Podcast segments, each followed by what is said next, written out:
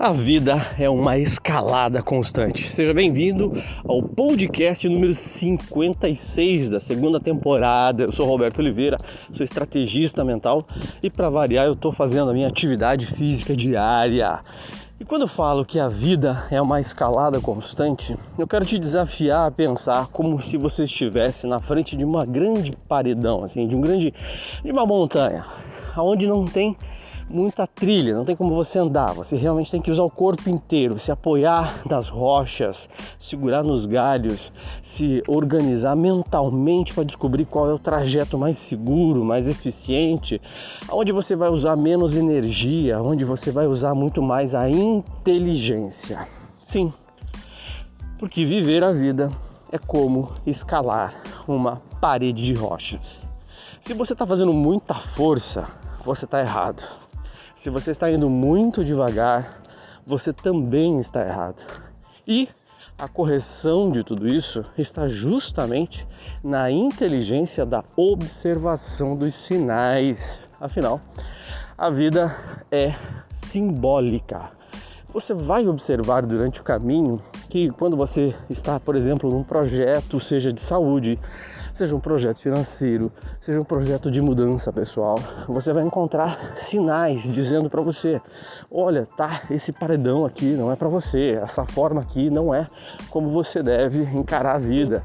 Mas muitas vezes nós nos equivocamos, nós simplesmente criamos ilusões, sejam com pessoas e com projetos. E de que forma?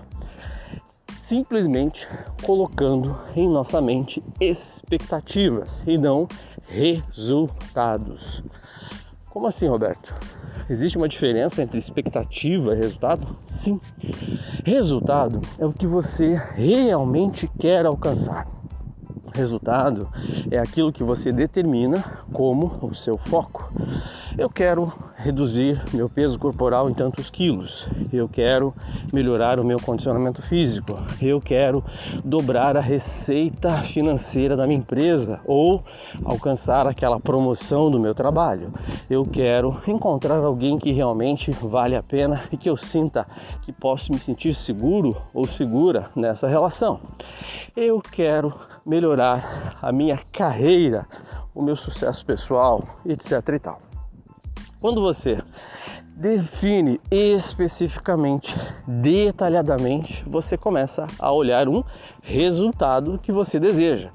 E então você consegue comparar se o que você está fazendo, a escalada que você está definindo, ela está te levando para perto ou para longe desse objetivo. Se ela está te aproximando ou te afastando desse objetivo. Diferentemente de pessoas que têm expectativas, ou seja, ela monta um projeto dizendo: Ah, eu acho que desse jeito eu consigo. Ah, eu acredito que porque Fulano ou Fulano está conseguindo, eu também vou conseguir. Mas não tem uma mensuração não tem uma métrica. Se não tem uma métrica, você não tem como você medir, você não tem um indicador, como é que você vai poder verificar se a sua estratégia está te levando para o resultado ou não? Vamos dar um exemplo. Vamos supor que você trabalha com vendas. E vamos supor que você diz para si mesmo que você quer alcançar um resultado financeiro de 10 mil reais, mas o seu resultado financeiro atual é mil reais. E você cria uma estratégia maluca e mirabolante, e principalmente daquelas muito fáceis, que normalmente são que a gente tem mais que, mais que desconfiar, dizendo que em um mês você sai de mil para dez mil. Isso é uma expectativa. O resultado é você dizer assim: bem, uma vez que com mil reais, atingindo mil reais, eu visito 10 clientes no mês, se eu dobrar a minha quantidade de clientes atendidos no mês, se eu aumentar a minha meu ticket de venda, se eu construir uma carteira mais sólida, é provável que eu encontre um resultado próximo do dobro e não exatamente. Então você começa a testar testar essa hipótese, fazendo as correções necessárias, sem colocar uma expectativa de que se você conseguir A ou conseguir B, você está focado no processo, você está focado em atingir, em chegar lá, e não na expectativa. Crie métricas para sua vida. Crie métricas, por exemplo, de você determinar um resultado diário. Todos os dias eu vou caminhar 30 minutos. De você ter uma métrica, por exemplo, de você ler 10 páginas de um livro, de você, por exemplo, é, fazer duas refeições equilibradas, de você, por exemplo, ligar para 50 clientes no dia, 10 clientes no dia, qualquer coisa do gênero.